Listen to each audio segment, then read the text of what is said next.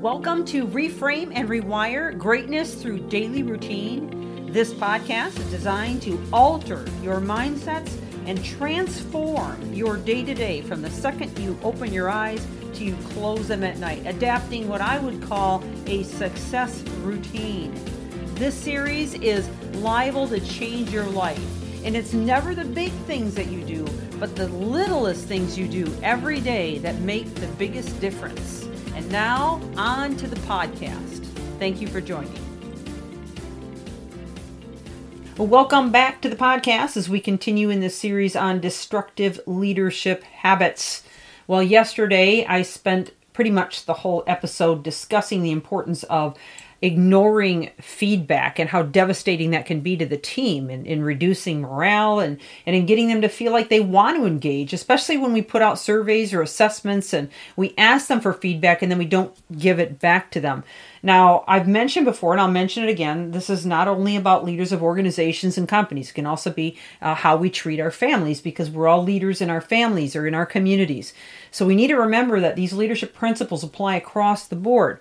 So make sure that if you're looking for feedback, you're looking for um, you know solutions to to provide a better environment or a better culture, then you darn well better look into how you can follow through on it. And that actually leads me to a quick piggyback that I want to provide today before we get into the next on my list here.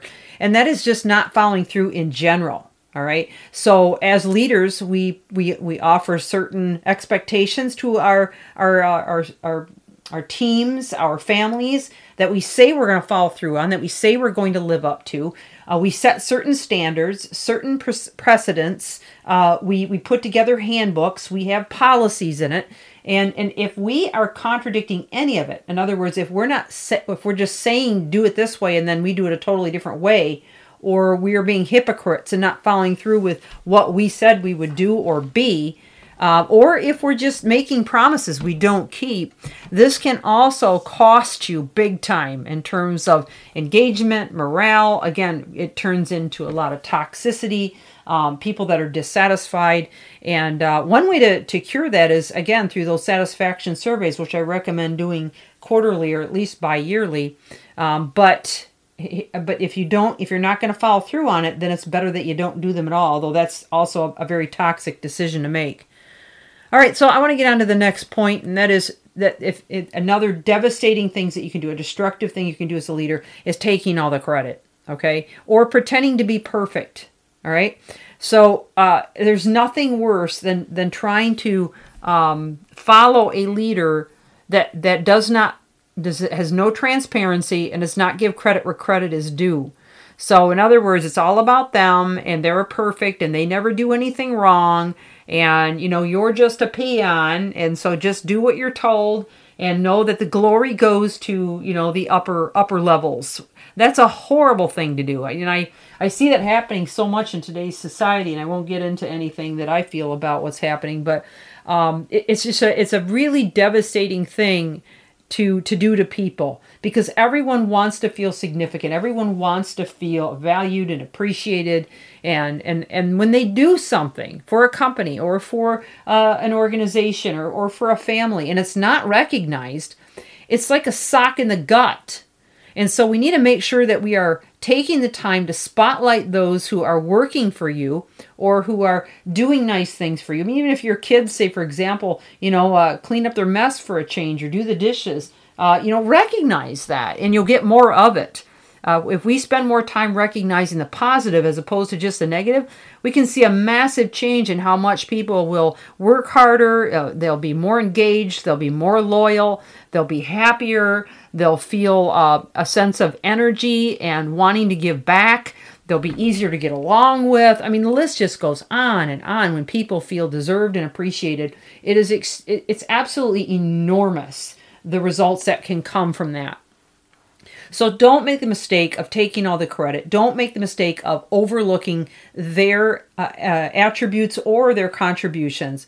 And definitely don't make the mistake of taking all the credit because this is just if you just if you just want to destroy your organization or your family, that's one of the quickest ways you can do it. It's just so destructive.